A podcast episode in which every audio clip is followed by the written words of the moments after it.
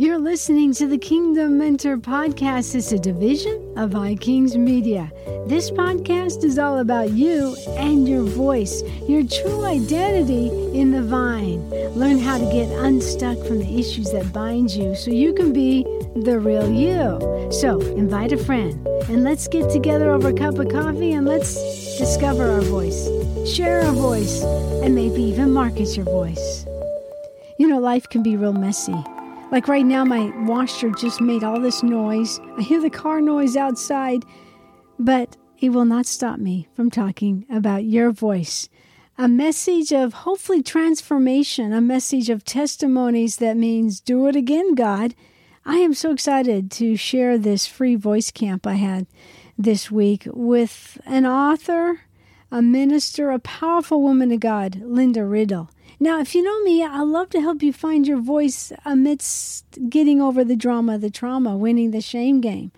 I do this by diving deep in the Kingdom Mentor Academy with the Redeem Your Voice Camp. So that's why I so want to share this with you. Not just with the voice camp, but I believe Linda has a message of testimony from the drama, the trauma that you need right now. So listen in as you join our voice camp and we get to learn the truth that you can get past the trauma. Listen in to our guest, Linda Riddle. Part of the um, restore process is, has to do with overcoming the drama, the trauma, the shame game, the orphan spirit. So I am so excited to introduce to you. Please help me welcome uh, Linda Riddle. Hey, Linda, come on. Hey, well, hello. How are you, Teresa? Hi, everybody. Linda. So glad to be joining you guys. Yeah, we got a couple members. You guys can come on in if you want. You know where the link. Look in your email, and you can find your link. Anyone else watching? We're just so glad you, to have you here. So, what do I talk about? First, I want Linda to introduce you to to yourself, and she's just let me. I could do a real read the read the, the introduction, but I want to hear uh, you hear her voice because I believe there's the word uh, testimony. It means do it again, God. And I believe Linda's got some stories, uh, testimonies, excuse me, that are going to do it again for you. But first, Linda, welcome and Hey, tell us a little bit about yourself. Okay, great. Well, I'm originally from Texas. We live now in North Carolina, um, right outside of Raleigh in a little town called Wake Forest. Um, I've been in ministry for several years now. I love helping people, I love serving the body of Christ. But, you know, my background really comes from a lot of trauma, Teresa. I mean, and this is specifically what you are talking to, to your guests about. And, you know, I grew up in um, just, I would probably call it just a very religious home. We went to church every single week. Um, but our family was just very broken. We were in a very hurt place.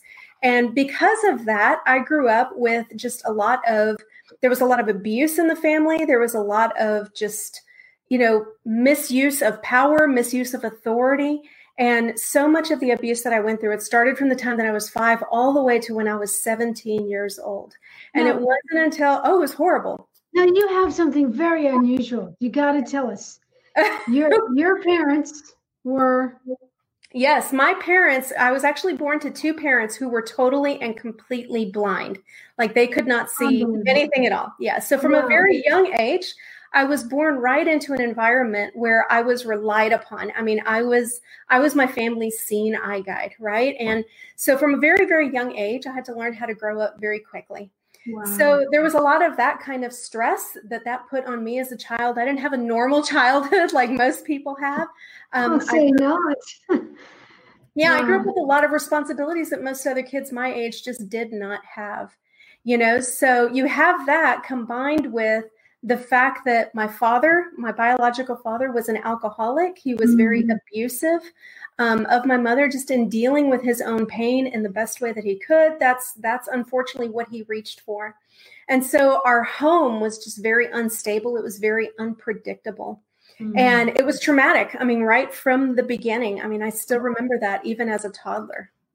And yeah, so I, I kind of went through that, you know, and then the abuse started when my mother uh, remarried. She divorced my real dad um, just to try to get us out of that environment as quickly as as we could. And she remarried, and then my stepfather um, and also several other men in my life were just took on that kind of same abusive nature, and um, it just it carried on. You know, we were we were in an environment where, unfortunately, because we were so disconnected, you know, and because my my parents were blind, we were we were just kind of isolated you know which was wow. the perfect ground for for that kind of stuff to take place so it was yeah. it was really really traumatic well, someone looking at you is like, man, she's got, she seems so peaceful. She's, how could all that happen? Yeah. But share a little bit about just like the process of the of healing. Were you, were you, did you know Jesus during this time, or how? What was the process of coming away, walking away from that? Yeah, you know, I would say because I grew up, I mean, we were in church every single Sunday, and I went to Christian schools my whole life. So I was always in a religious kind of environment. I was very comfortable in, in that kind of atmosphere. But I never really gave my life to Christ. Like I never truly surrendered my life to Christ until I was 27 years old. Wow. So I went through all of that abuse. And then finally, at the age of 17, I decided because here's the other thing like my mom, you know, nobody knew that any of this was happening. So uh, most of it was all kept a secret. Um, you know, there was a lot of threats, obviously, which usually in an abusive environment like that, there always is. Um, lots of threats to not say anything, to not repeat anything of what was happening behind closed doors. And finally, I got to the point at the age of 17 where I'd had it. I was like, that is, that's enough. I know I'm really close to adulthood. I'll be out of here. I just, I need to just kind of clear the air and speak a little bit about about what happened to me and, and maybe you know let some people know yeah. and so i confided you know um, first of all in in my mom um, just thinking you know not really even knowing what to expect not even really knowing what i didn't really have an expectation at all. And um, unfortunately you know that did not go well. Um, just, just didn't believe me you know and um, there was just a lot of doubt. There was a lot of um, disbelief that any of that could have happened. Mm-hmm. and so that just really sent me in a tailspin. And my relationship with god was rocky growing up because you know even some of the people that were hurting me were leaders in the church i mean one of them was a pastor in the church that i grew up with so I had a major disconnect, you know, in in hearing what I was listening to in services on Sunday in Sunday school in the kids' church, you know, and then trying to bridge that with what I was going through in my own life. It was there was a lot of disconnects. And I mm. just had a very, very hard time just kind of reconciling that God was who I was hearing that He was, you know, yet mm-hmm. while all of this was happening. Oh my. Yeah. Wow. That's a that's a that's a mouthful. That's a story and a testimony. And look at look at her, guys. Is that just a picture of what God will do? Hey, yeah. Kelly, it's good to have you along. So listen, yeah. when we talk about that repair process, and yes. I know you teach, I know you teach this. I know you're an ordained minister. I know that you walk in this what is like what do you feel like are building blocks? Because i know someone's listening right now and like uh, except for the blind parents thing she's talking my life what are some building blocks that you could give them to grab their hands on to, yes, to walk absolutely. away i remember when i first started you know looking for help. I mean because after uh, after I, I kind of ripped that band-aid off and exposed what had happened and then it wasn't received it was almost like i I stumbled. I mean, I took a few steps back thinking that this was it. I was going to break forward. I was going to I was going to speak up, you know, and I was going to break this silence. And for it to not have been received the way that it was, it made me stumble. I and I stumbled for probably about 10 years for me. It took that that long of a process uh, before I discovered the freedom and the the um, restoration that I found in God. It took a while. Uh, for me to finally get to the point where I could trust God with my past, you know, and trust God that God could do something with my future. But I think for me, really, it it finally got to the point where I had to completely surrender. I would say that that was the first huge step, the first major decision that I made. For years, for that entire 10 year period, I would say was probably one of the darkest seasons of my life because I was trying to put the pieces back together. I thought that once I moved away from that from that yeah. environment, I thought that it would just leave me. I thought all I had to do was get away from it and it would get away from me. Right. but that wasn't the case, you know, no. because I was carrying those wounds deep inside for so long. Eh, they needed healing. They needed to be addressed. Those things needed to be uncovered. I needed the restoration of God in my life. Yeah. And so for 10 years, really, I struggled and I just kind of went about it my own way. I didn't want anything to do with God. I didn't want anything to do with the church. The church did not feel like a safe place to me because of what I had been through. And so I just stumbled and um, I started going to, you know, a secular counselor, um, somebody who just really did not um, did not have any grounding in in God or in the scriptures or anything like that. And I remember, I remember leaving one of those sessions one time just so at a loss for hope because I remember her telling me, I still remember even the couch I was sitting on, Teresa. I mean, I remember her telling me that I that this was just going to be a part of me for the rest of my life and that I had to just deal with the fact that my abuse was just going to I, it was going to be something that I carried with me that I had no control over that it was as much of me as my hair was brown, that I just had to deal with it. And I just remember thinking, that's it. I, am broken. Like there is no repair. There's nothing here that can happen. Like that's that's what I was being forced to believe in that moment. Oh, you're the and, lies of the enemy were just coming in. oh my gosh. I was, I was yeah. the perfect breeding ground for it, you know? Yeah. And I I had a moment where it was like, I'm either going to believe that or I'm not. Mm-hmm. Yeah. And I was distraught and my life began to crumble. I mean, every mm-hmm. single area of my life started to just fall apart. I was married by that point, wonderful man who now we've been married, you know, for 20, mm, 26, 27 years, and it's wonderful. But wow. it's at that point, like everything started to crumble after that wow. because I lost all hope and I really did not think, you know, my my language, my internal language to myself started to become, well, I could have been this, or my marriage could have been great. The lies of the enemy. Oh. Yeah.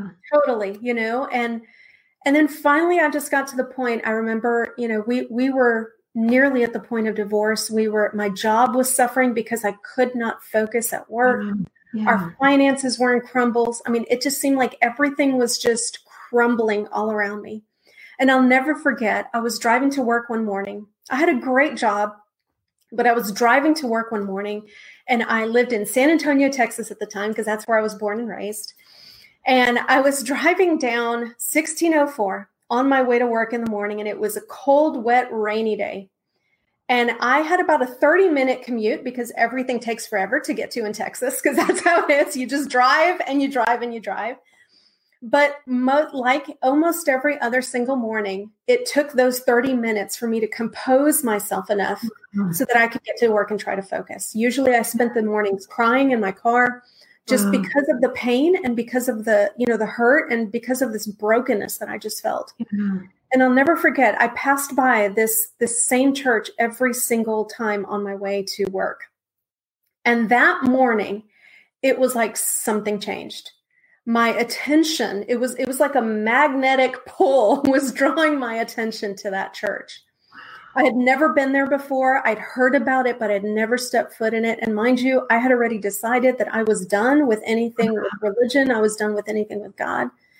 But that morning, it was almost like I had a knowing, I had a sense that that was going to be my last shot. And if I could just somehow get to that church that coming Sunday, I just had this sense that I knew that things would work out. I had a feeling that I would find the answers that I was looking for. And it was my last ditch effort. I mean, my husband and I were literally at the point of divorce, we had already kind of separated all the belongings. I had chosen an apartment. Like wow. that was my last straw. Right. And um, so that was like, you know, early in the week. So I made it somehow made it through the rest of the week to get to the weekend. And I made it to church that Sunday. And I will never forget that day. It was it was it was a big church, you know, so it was a little overwhelming. But again, I was I was accustomed to those kind of environments. Right. And I, I walked in and I just kind of found my seat. I went by myself because again, Stephen and I were not even on talking terms at that point. I found my seat and I just kind of waited, waited for service to start.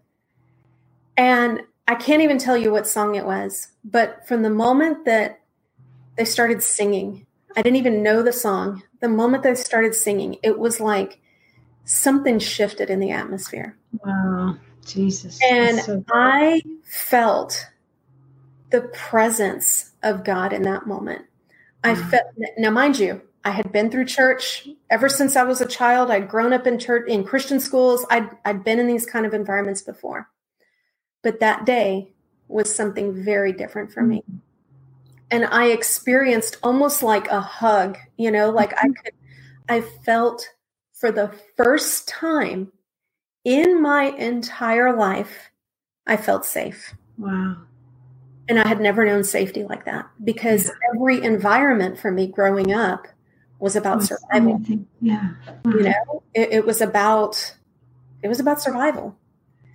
And for me to to that's how I met the Holy Spirit. That's how I met mm. wow. was safety. Yeah. And I just that was I the, the, the, tears just started streaming and I had no I, I right in that moment because I felt so safe I didn't even care, you know? Wow. I didn't even care, but it was from that moment that that surrender process started for me yeah. and and that repair and that restore and that mm-hmm. rebuild process that you talk yeah. about from mm-hmm. Amos. Yeah. That was my life.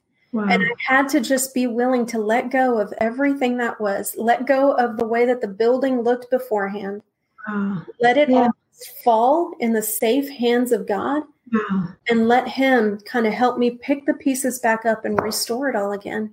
It was almost like there had to be a deconstruction uh-huh. before there could be a reconstruction. That's that's good. And the surrender was the start of it. I, have never thought that exactly.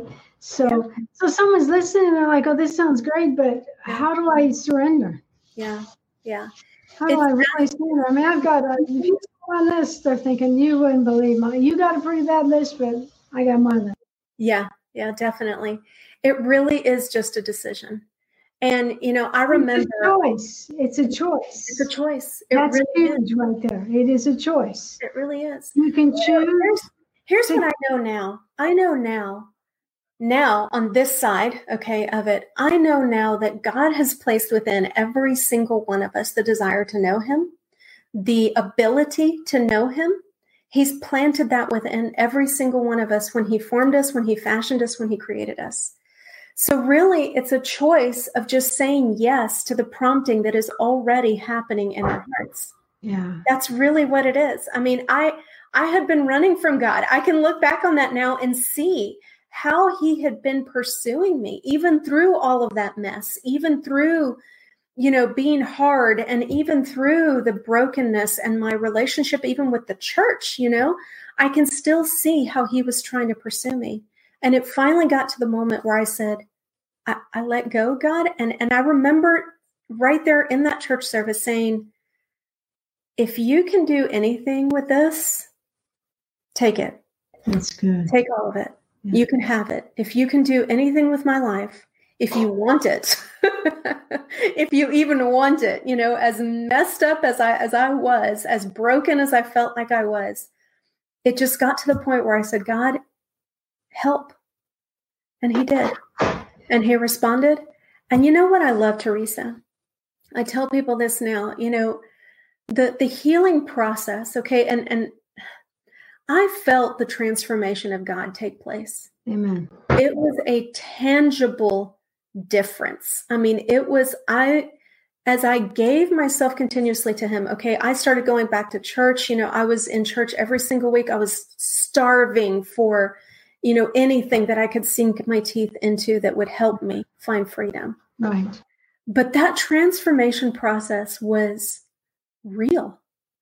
I mean, I, and you know, when you've gone through 27 years worth of conditioning wow. like that, sure. And you've gone through 27 years of hearing certain things mm. and, and being told certain things and being treated a certain way when you go through 27 years of learning how to always be on the watch you know always watching your back always being alert always trying to think 10 steps ahead of somebody else so that you don't get hurt again i mean there was 27 years mm. of reconditioning that had to take place there was 27 years of that deconstruction that had to take place in order to reconstruct.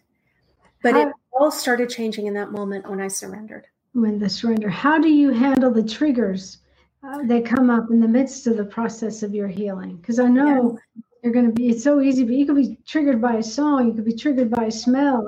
Smell. How did you? How did you handle? Oh man. Okay, so that was part of the healing process. Um, in rebuilding, what God, and here's what I love about God, and here's what I love about the Holy Spirit. And I think this is why He made Himself known to me first and foremost as safety. Oh, that's good. I knew that I was safe in His presence, and I knew because here's the thing: when you have when you have trauma like that, you know how to lock it up. you know how to tuck it away in a compartment that is so safe that nobody can get to it. you know how to do that. You, you learn. You learn how to do that. In order for me to start the rebuilding process, I had to find a safe place where I could open up those compartments yeah. and allow the presence of God in. Okay. And I think that's probably one of the main reasons mm-hmm. that he made himself known to me. Yeah. First and foremost, as safety. Wow. Because I there nothing could deny the feeling of safety that I had in his presence. He wasn't the Holy Spirit is not weird. He's not no. you know, it's not like, oh, you're tapping into no. No it's not woo woo. No, it's real. Not yeah. so real. Yeah. And there was moments in my alone time with him where it got ugly. Mm. And I would cry and I would scream and I would tell him how mad I was. And he was not afraid of my anger. He wasn't because trust me, there was a lot of anger in there. Sure, sure. He was not he was not turned off by my rawness. He was not turned off by my graphicness. He was not turned off by the the tenderness and the vulnerability and the it, it, was almost like you were picking up a puppy you know that had been bruised and abused and he was able to handle all of that. Mm, that's so good. And through the revelation through through his presence right. here's the one thing i know about god. He never went faster oh that's a good word. then i felt like i could go you know, to, to where I felt like, okay, no, I can't handle that. He never went faster than I felt like I could handle. And he never went slower to the point that would cause me to be frustrated. Yeah. Wow. He knew exactly. He was the great physician. Yeah. He was a wonderful comforter, and he still is today. Yes. Through, that is that is how I got to know him. That's how I got to know all of the various attributes of who he is. Yeah. And still learning, still learning about him sure. Yeah. But I would take those triggers to God. Okay. You know, and and I would recognize like, man, I felt so good this morning. What happened? Right. Why right. am I all of a sudden feeling mad again? Why do I feel irritated? Why do it was almost like when he came in and he renewed me and I, I surrendered my life to him, he made me new on the inside. It was almost like I was that much more sensitive to the yeah. triggers it was almost like I could tell when something went off. It was like, wait a minute. Wow. We were doing good this morning. Where yeah. did this go wrong? And so I would pause and I would take those things to him. Mm. Like, what happened? Why did this bother me? So good. What did that remind me of? Right. You know? And and it finally got to the point I can honestly tell you, okay, that that whole process started when I was 27. I'm now 46. So it's been like okay. 20 years, okay? Okay. I I like to say it this way. Right here on my right hand, I have a scar. Okay, from when I was a kid and I was playing out in my backyard in Texas and I had a dog who we kept on a like a chain kind of leash kind of thing. And I'll never forget when I was playing with that dog one day, took off running and the the chain cut my hand open. And that was probably one of the worst cuts that I've ever experienced in my entire life. And for a while, the mobility of my hand was affected. I had to keep my hand, you know, that there was like a bunch of gauze, there was a whole bunch of like my hand had to be kept in in certain order so that it could heal properly. And it took a long time for that to happen. And even thereafter, you know, years to come even, wow. there were moments where if the weather changed, I could feel the pain. Yeah. You know, wow. or there were moments that if I stretched my hand too far, ooh, I could I could feel So that. that's physical trauma. Yes. How? To me now, and now look. Yeah. It has no effect on me whatsoever. Can I share something that Please I I uh, understand emotional trauma, yada yada. It, you know, like, but I got an experience of physical trauma this year. January, I was running down the stairs to give my painter husband a mop, yeah. and halfway through, I landed head first. Oh, and you know, it was like, oh crud. You know, my my son felt it, and then I felt it. But uh, all I can tell you is physically things happened to me. Yep. Uh, I realized from my great uh, vocal coach, Grace Morrison, that trauma can affect your voice. All of a sudden, my voice got real, I mean, it's not that it's point where it was, it's just real raspy. And she's like, Tracy, you can hold trauma in your voice.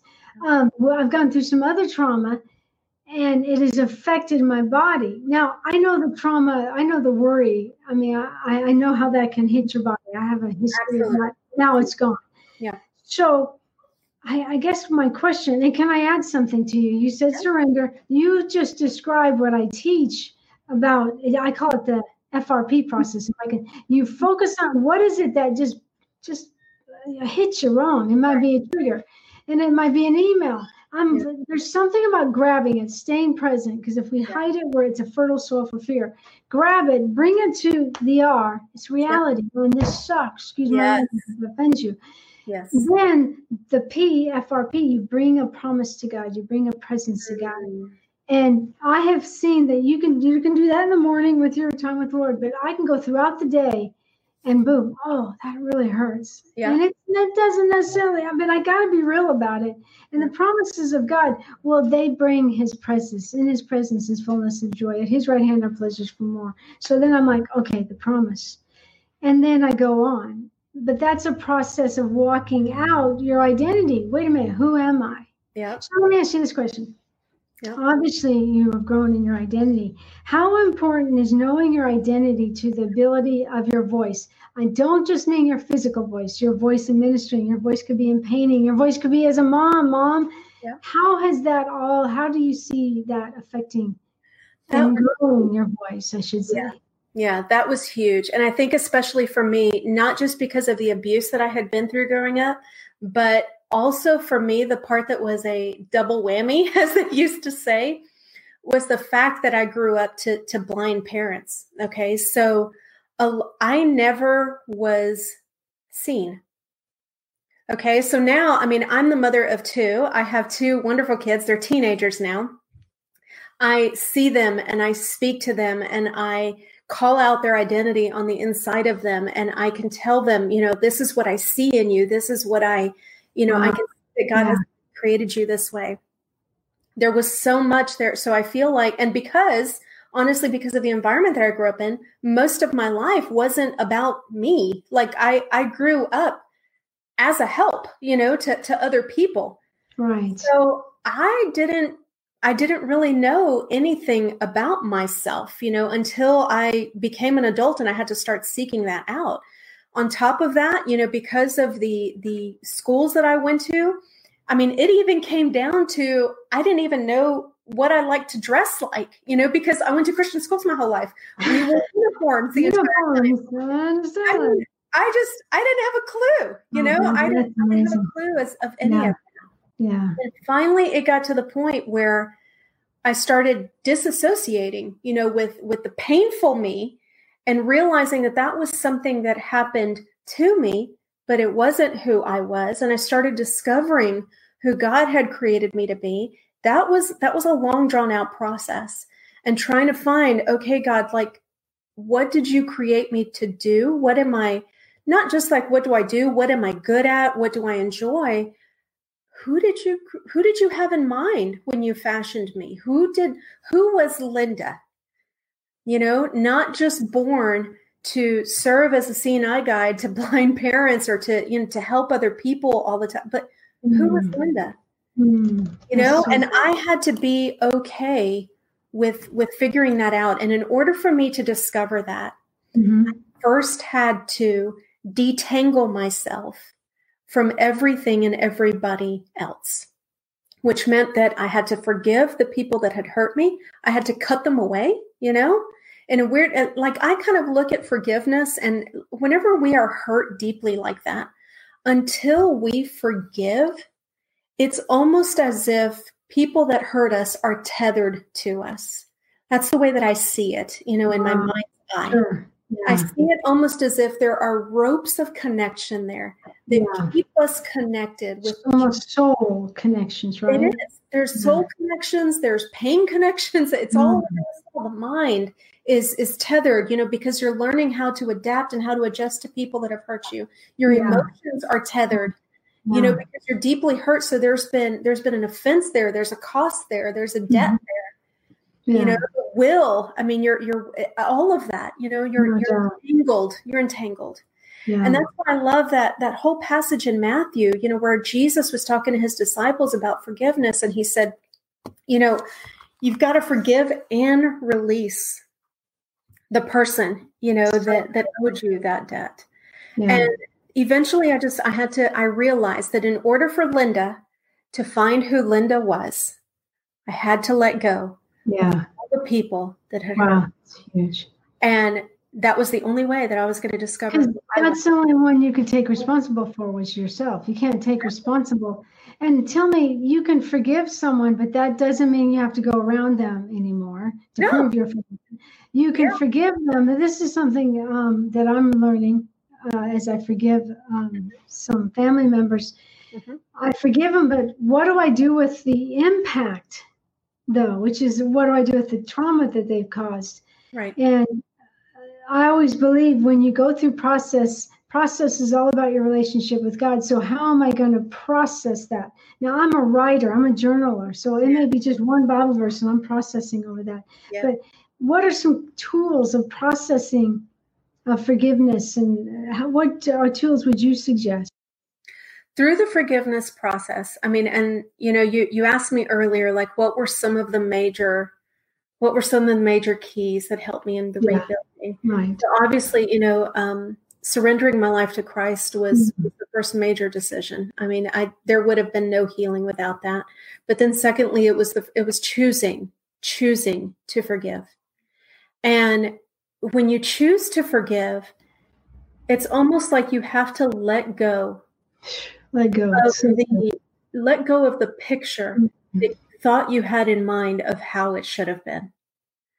And that was a, you said journaling i still remember journaling through my pages you know and it was it took a lot of pages for me to forgive the people that i had to forgive because there was a lot of them and let me say this there was only one. Okay. Yeah. I, if we talk about the abuse, you know, there I was abused at the hands of five different men growing Ooh, up. Most, yeah. of whom were family members. Mm. None of them. I, I got an apology from one. So choosing to forgive, even when somebody hasn't said they're sorry, that's a whole nother level. that's a whole nother level of forgiveness. Whole nother level. Wow. You know, yeah. but it was it was choosing to say, you know what, God? I believe that you see my end from my beginning. I believe that you know what was done to me. Not that I'm wanting vengeance, not that I'm wanting payback.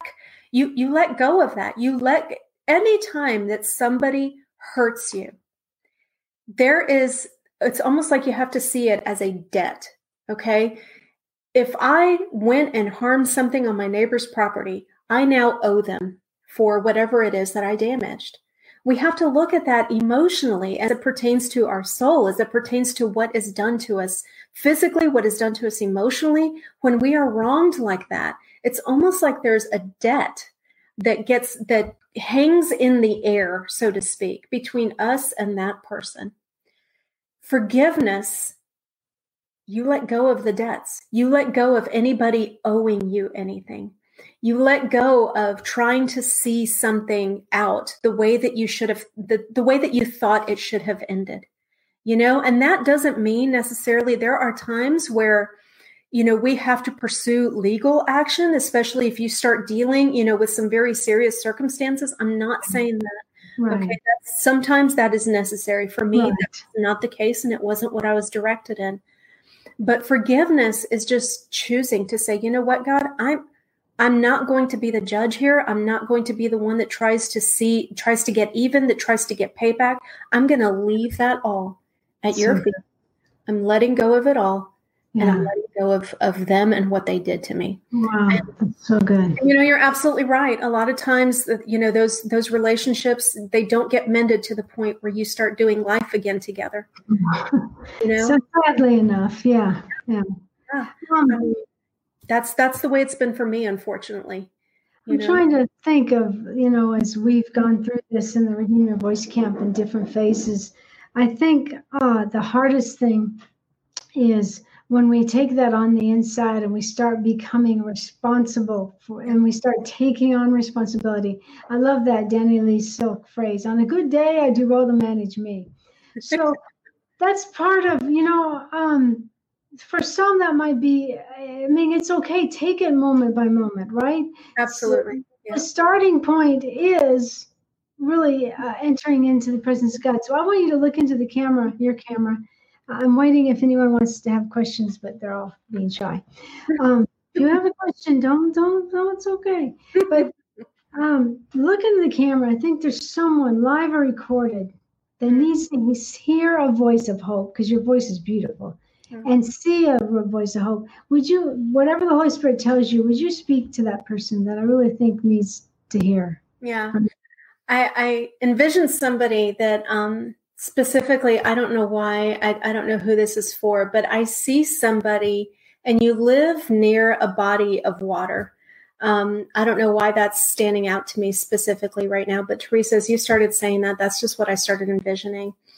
And, you know, I remember when I first um, really wanted to deal with the pain and the abuse of my past, the very first place that I went was the internet because I wanted to see before I ever said anything to anybody. Remember, so much of what I went through was secret. So much of what I went through had major, major ropes of shame wrapped around it. Um, so much of what I went through just it, it you just you didn't talk about that kind of thing around family. You didn't talk about that kind of thing because of the nature of, of the abuse. And I remember going to the internet and I just wanted to find somebody. I wanted to find a single story, if I could find one, of somebody who had gone through anything remotely similar to anything that I had gone through. And I just needed to know that somebody had made it safely to the other side. And I remember searching high and low. And let me and let me say this, made it to the other side and wasn't weird. if I could add that qualifier. Sure. Stay in the Bible, you won't be weird. exactly. You know, I just I needed something. I needed I needed somebody to show me that I could actually do something with my life, that I could live out the hopes and dreams that I felt like I had the potential to. Um, I just needed to know that there was somebody out there. And I struggled to find that. Um, I really wasn't exposed to a lot of a lot of the leaders and a lot of the stories that I'm able to know now. Um, but I remember telling myself that if I ever made it to the other side, that I would do everything I could to get back on the internet. That is so cool. And to share my story mm. on the internet because I wanted to find the person who just wanted to see that there was hope, That's that so things beautiful. could be different that my mind and my thought process could be different, that I didn't have to have nightmares in the middle of the night, that I didn't have to wake up in sweats, that I didn't have to watch over my shoulder and guard every single move that I ever made. And friend, I just want you to know from me, living here in Wake Forest, right outside of Raleigh, North Carolina, I can tell you all you have to do is take the first step God is right there waiting for you. He sees everything that happened to you. He didn't cause it to happen, but He has made a way for you already so that you can find freedom, so that you can find strength, and so that you can rise above the circumstances of everything and all the pain that you went through. And He is right there waiting, just like He was for me that day when I walked into that church and I'll tell you right now, you don't even have to wait to step into a church. You can do it right now from wherever you are. All you have to do is just say, so good. Mm-hmm. It can be as simple as that. And mm-hmm. God will meet you right where you are. He's not going to force his way into your life. He's not going to force himself. We we usually fight that our entire lives, and we go through so much where people are forcing themselves. He's not like that. All he's waiting for you to do is invite him in, open the mm-hmm. door, and He yeah. will start to help you rebuild, restore, and He will renew your life and make it better than you have ever imagined. So I hope as you listen to that, that you got true. Uh, how about this? Not just the information to get over the trauma, but words that hit you in your spirit and realize, hey, if I start with one place and I surrender, I'm on the journey of truly getting over the drama, the trauma. I hope this blessed you. I hope this gave you keys that you could actually apply, as Linda shared so powerfully. You know, it's the heart of the Kingdom Mentor Academy with the Redeem Your Voice Camp. I get to hear testimonies, not just Linda's, but of members getting over that trauma. And I'd love you to be one of those testimonies. So if that's something that interests you, you want to learn a little bit more, may I invite you to a identity blueprint call. It's just we sit down, we talk, I ask you a few questions, give you a breakthrough platform, a breakthrough key maybe of rest to run so you can have the freedom from your trauma. I'd love to invite you. Check out ikingsmedia.com forward slash blueprint. ikingsmedia.com forward forward slash blueprints an off offering that where I just want to get real with you and maybe offer you some keys right now that you can implement. So I so appreciate you listening. Hey, if this is really powerful for you, DM me and tell me how it affects you. Teresa Croft on Instagram. Or share it with a friend who you know who's struggling. Better yet, I always love when you review. Much thanks to Linda Riddle. You can find her at Linda G. Riddle on Instagram. All right, you know the saying say no to striving and yes to abiding so you can live in the sweet spot of your divine destiny. You've been listening to the Kingdom Mentor podcast, available on iTunes and other favorite platforms. Hey, for more information and free resources to help you find your voice, market your voice, check out ikingsmedia.com. I so appreciate you listening. Would you do me a huge favor and subscribe and write a review? This helps me share hope and life to many more voices. Thank you again. And hey, share this episode with a friend.